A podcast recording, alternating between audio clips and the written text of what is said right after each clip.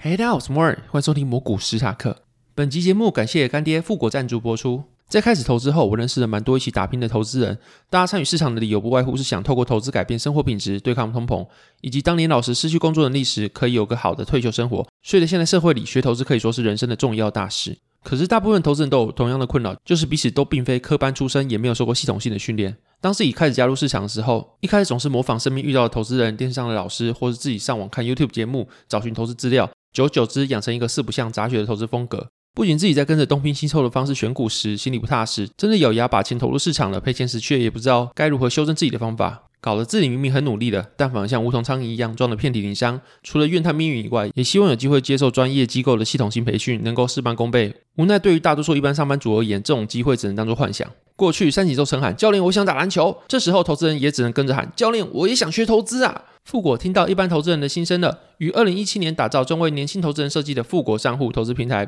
并经营富果直送白话投资好文部落格，目前已累积超过二十五万粉丝。因为精实的内容大受欢迎，在粉丝极力敲碗下，邀请到两位专业基金经理人，分别为富果创办人暨策略投资长，曾掌管超过上亿美元资金，且在期间实现总报酬率达六十趴的创投之星 Cloud 邱逸云，以及富国首席研究员凯德资本基金经理的命林敏义。共同推出线上课程《超级投资力：从商业洞察到选股估价的人生必修课》。这堂课程中会将富国团队在公司专业内训时会使用到的脉络，以五大单元、三百分钟的内容呈现。相较市场常见的透过落后的数字结果来筛选公司，本堂课会使用商业洞察法，透过真实的细节推导。最终能站在趋势之前，参与一次又一次的成长。在这堂课程中，你不仅能一窥专业机构是如何系统化的选股与投资，更能从中学到快速辨别出一家公司值不值得投资，以及如何为这间公司制定价格，掌握长期成功投资的关键。即日起至十月十号二十三点五十九分推出募资限定早鸟方案五四折快闪优惠，完整课程预计于十月底上架。现在透过摩股史塔克专属折扣码 N O O R E 五百再折五百元。以上资讯提供给对课程有兴趣的投资人参考，详细资讯我会放在下方说明栏。前礼拜我有 po 一个贴文，是我带我爸妈去做脚底按摩。那我先说一下前提提好了，就是过去的时候大概是二零一九年，我带我爸妈去日本玩，也不是去日本玩，就找我弟。然后因为日本都要通勤走路嘛，但是我们没有坐计程车，也没有包车，所以就一直走一直走。然后走后面好像回来之后，因为走太久，所以说我爸的脚底会有点麻麻的。他应该是在我高中，所以十几年前有中风过，然后后面好了，但就是可以明显看出来，走在路上的话，你会发现说他有一半是比较不方便的，也是可以活动，也是可以走，也是有正常机能，但就是你可以看到左右两边它是不协调的，稍微有点差异。反正就是因为这样子，然后后面在日本走了一段时间之后回来之后，他脚底就麻麻的，看医生也不会好。然后这次不知道什么，就因缘际会想说我要脚底按摩，就顺便带我爸妈去，就这辈子那是他们第一次。然后在这之前，我很喜欢那家店，因为那间店的按摩师超级冷酷，都不讲话，所以说会常常有时候我按身体按一个小时，我们就一个小时只会说转身或是一些基本上要你做什么动作的指令，然后不太会讲话，也不会尬聊，因为我真的很不太喜欢人家跟我尬聊。像是有时候我们去剪头发，然后那个理发师说：“哦，你住哪里啊？你多久洗一次头发？你是哪里人啊？”然后什么之类，就会一直要找话题跟聊，想要把那个空间的所有的空白去补满。然后我就不太喜欢这种感觉，就是如果我们今天不熟，然后如果真的没有共同话题，那大家都不要聊天，彼此沉默也是一种很好的默契啊，我是这样觉得。所以说，当时我找到这间按摩店，然后老板又不太讲话的时候，我其实很开心的，因为我可以不用跟他讲话，可以享受一个小时大家都不讲话的默契，所以我就带我爸妈去那间店按摩。过去的时候，因为那间小按摩，它也算是工作室，就是它只有两个人，然后所以我跟老婆先按完一个小时之后，我爸妈约下一个小时，就是我们按完之后换他们接着按的意思。我们按完大家也是不讲话，我就很享受这个气氛。一小时之后，我爸妈来了，然后干，发现彼此竟然是邻居。然后顿时这个场景就变得说，哦，我是邻居，你是邻居，我们都认识彼此，然后开始就聊起来了。就是原本是一个很安静的地方，然后那边的布置是个竹子啊，然后幽静的感觉。然后他们来的时候，就变成像李明大会一样，一边按摩啊，一边讲话啊，然后说啊，那个小朋友你有没有生小孩啊？有没有怎么样之类？有没有规划啊？开始聊这种婆婆妈妈会聊的话题，还聊到什么？他公公怎么样啊？我公公怎么样啊？我们家族版是怎么样啊？然后外省人啊，所以说这个族谱一些是哪里来的啊？就变得那个话题很。里民大会，然后我在那边看到我心爱的一间小店变成这样子，然后那个按摩师发现我们是邻居之后，那个聊开的样子，我心里有种我不会形容有种失落感嘛，就不是难过，也不是开心，会是有种我带我爸妈来，然后按摩他们很开心，我也觉得 OK，但是看这个气氛怎么跟我想象不一样，这种感觉。然后后面随他们聊天，我在旁边滑手机嘛，然后看他们聊天，开始想到一件事，就是啊之后如果我再来按摩的话。我看到这个按摩师，我要跟他装不认识嘛？他已经知道我们是邻居，他也知道，我爸妈跟他认识之后，我还要不讲话，然后就这样子过一个小时嘛？我不知道他的想法，我会觉得我心里有点怪怪。就是如果真的是这样子的话，后续我还要跟他有一种保持不讲话的默契嘛？他心里还会觉得说不讲话是正常的，或者我会觉得说不讲话，我心里过得去嘛？就是那个心态有点不知道怎么抓。然后我不知道听到这边是不是有人觉得说我是个怪人，或者说啊讲话就好啦。不是，我以前像开始讲，大家如果不讲话，我觉得是一个很 OK 的事情。就是我比较不喜欢，如果有些人他可能跟你在一起，然后大家彼此不熟的时候，我会希望大家就是不要讲话就好，或是你有必要的话再聊，或是你想什么聊可以，但是不用刻意聊说什么啊，你是哪里人啊？你现在干嘛？或什么之类，或是有些人也不聊天，但他就是一定要制造出一点声音去填补空白，像是啊，我现在听个音乐好了。啊，我等下要吃什么呢？这种你心里想的话，他有些人会故意把它讲出来，或是什么也不讲，也不发一个有意义的句子，就是那个，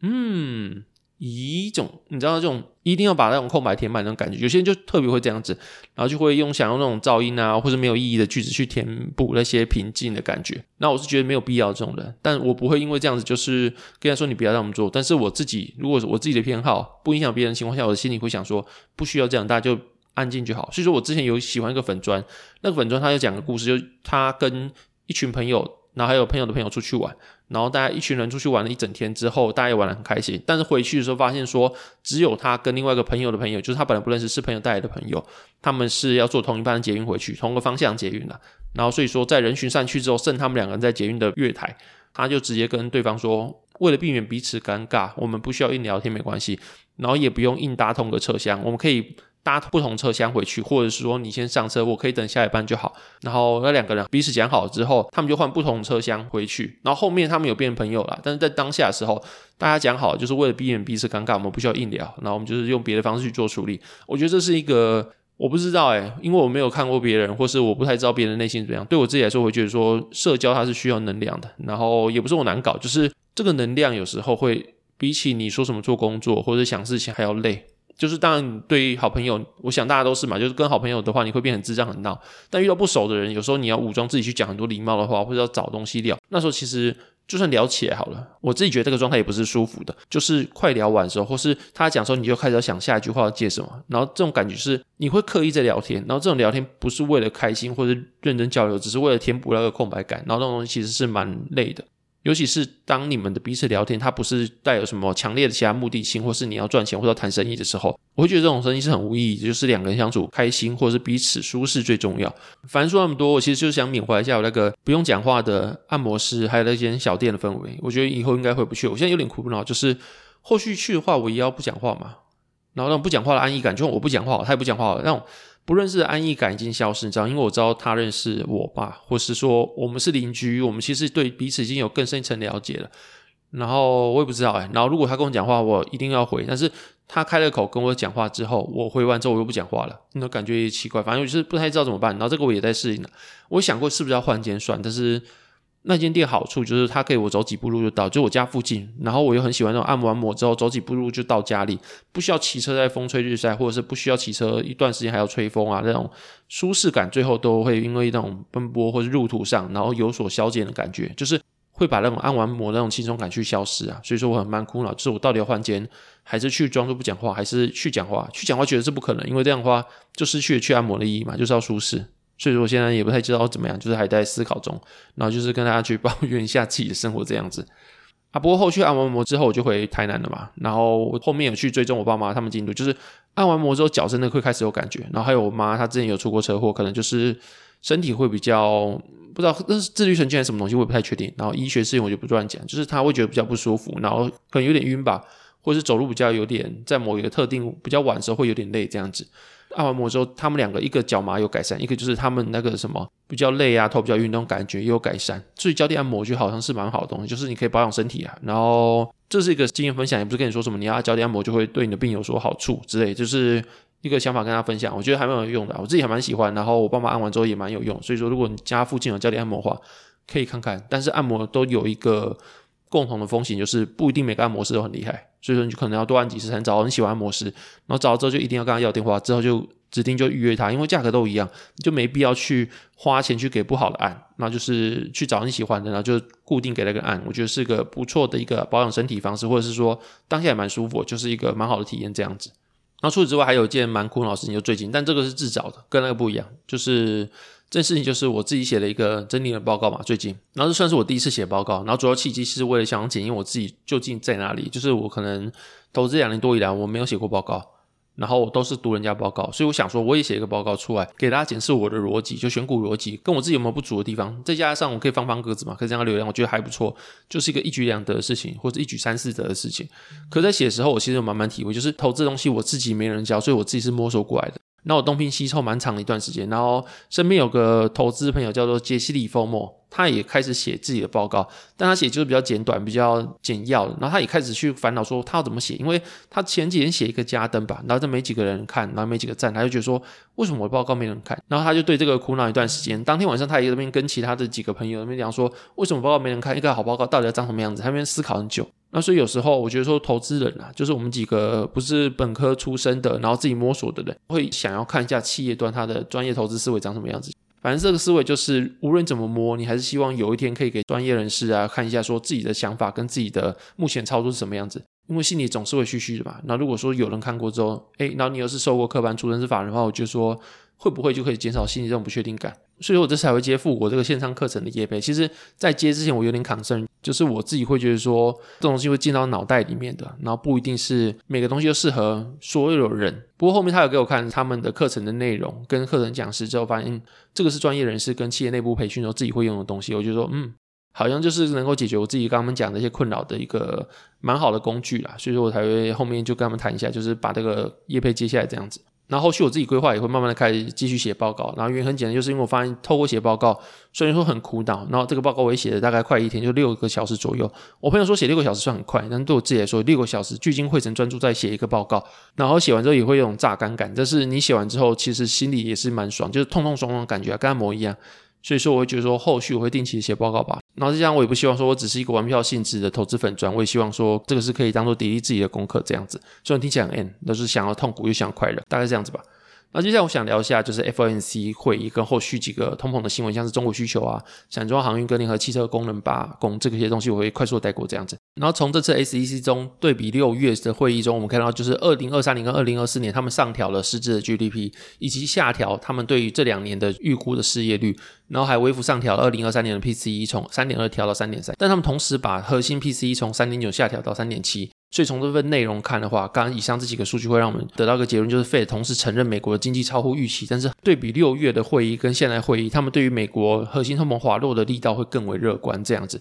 那如果你在同时看这份报告的二零二三年联邦基金利率的中位数还是在五点六趴，就跟六月发表的时候的预测值是一样，所以这表示说 Fed 预期今年可能还会再升息一码。但同时，如果你去看一下他们的点阵图的话，是上调未来两年的利率预期。就在二零二四年，他们原本预期会降息四码，但是你看到最新的点阵图的话，他们只预期降息两码。然后这些都可以显示说，未来降息的速度可能会比六月预期的时候还要慢。然后对于这份报告，美股九号网提到，他们调降核心 PCE，所以等于是打开了金发女孩经济的大门，就是目前的经济跟它利率是在平衡的水位，然后不会太过热啊，或者也不会衰退。然后这样的环境是有利于股票市场的表现，然后也不会让后续的各国央行进行更强烈的升息或者紧缩政策。那因为这样成绩，所以导致他们后续没有核心通膨还会继续升高的担忧，就有余裕去处理说，后续如果美国经济在衰退之前，他们可以先启动预防式的降息。然后后续我去观察市场情绪，目前的话，债市压住全年会降三码，就二零二四年会降三码。然后刚刚讲到 SEC 四出的 Dot Plot 讯息是二零二四年只会降两码，所以目前的话会有一码的落差。然后对我自己来说，我会觉得说，这整份报告我可以分三个面向去谈。第一个，我觉得是如何去看待这份报告，还有后续的展望。然后首先，我觉得点阵图越远的，其实它的实质参考意义并不大，就像是一种废了的官员的态度。尤其是你说二零二四年 Q 二之后的情况，比较像是一种宣言，就是小时候你可能说什么“哦，我也要当超人啊”，或是某个主播说“我觉得现在这样子，未来会有什么干旱啊”，或是圣婴现象一样。他都不是说预言这样子就一定是这样，比较像是当下去看待现在这个状况是否满意这种感觉。所以老话一句就是，如果你目前抱是长债的话，你希望有资本利得的话，你可能会偏痛苦，因为目前的官员态度是这样，他觉得说可能会 higher and longer 降息，它可能会掺杂一些比较被动成分在里面。然后你如果是把它当做生利息的话，它是一个蛮好的部位，就是它大概给你四趴稳稳的债息，我觉得现在是一个蛮好的资产，去当做你的部位配置这样子。那第一个是美国经济有成，刚刚美股九开王讲的就是美国金发女孩经济，所以说你可以把资金去放入复苏题材，我觉得是可以确定的一件事情。像我这里提到 PCB 啊，或是制鞋等等的产业，他们目前估值还是属于蛮便宜的一个阶段，所以说如果你去压住这块，我觉得是一个蛮好的情况。然后另外在第一轮情况，我之前讲过，就是我有去买一些记忆体，然后目前我有做微幅的减码，因为我知道目前终端 Edge 题材不会在近几个月去做发酵，然后目前的话，它估值其实已经上来，已经赚了一段，所以说对比的话，我觉得说有更多更便宜的东西，我就是说稍微解码，然后把一些。些资金流向刚刚讲到复苏的地方去，但你也不需要去把它完全砍掉。就是一来就是它还在复苏阶段，二来就是说长线布局来说的话，AI 是对记忆体的需求是越来越大的。然后这点其实你看 HBM3 啊，或者是说什么 H 终端，然后会使用更多更多记忆体的容量来说，这都是会带动的一些题材。你要说它真的 AI，就是真的 AI，它只是它的发酵时间会比较久而已。它对于未来说还是有蛮大的上涨空间这样子。所以说讲这些东西都可以确立一件事情，就是景气复苏是确立的。在确认景气恢复之后，通常都会往两个方向，就是价值股会高于成长股，跟小规模的股票会高于大规模股票这个公司去做，或者说去做选股的动作。然后这可以接到第三点，就是殖利率上升可能变某些东西的催化剂。就我觉得说，债券利率上升，或者是你说实质利率上升，可能会对美国重资本或者比较高负债杠杆的行业，像是金融保险业、能源啊、银建啊，或者个别公司的负债比比较高的，会因为实质利率上升而导致它的营运成本会跟着增加。像是你看到银行业在三月的时候，银行危机出来之后，会出现 BTFP 这个融资管道，然后在四月的时候可能会有稍微的短暂的下滑，但后续使用量又逐渐增加，然后到目前九月已经到了使用量的高点。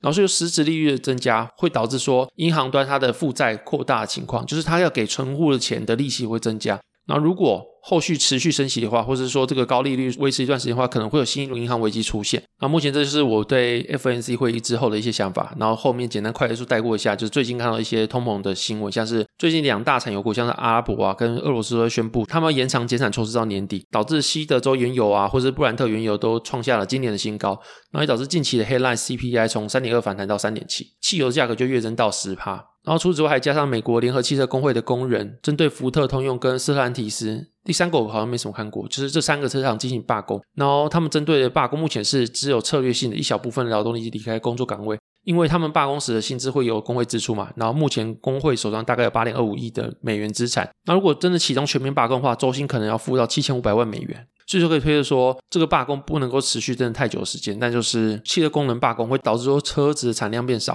然后像刚刚讲到的，就是原油价格啊、能源价格，或者说车子的产量减少，那有人就会去预测说，这几个事件会不会导致说通膨再度增加？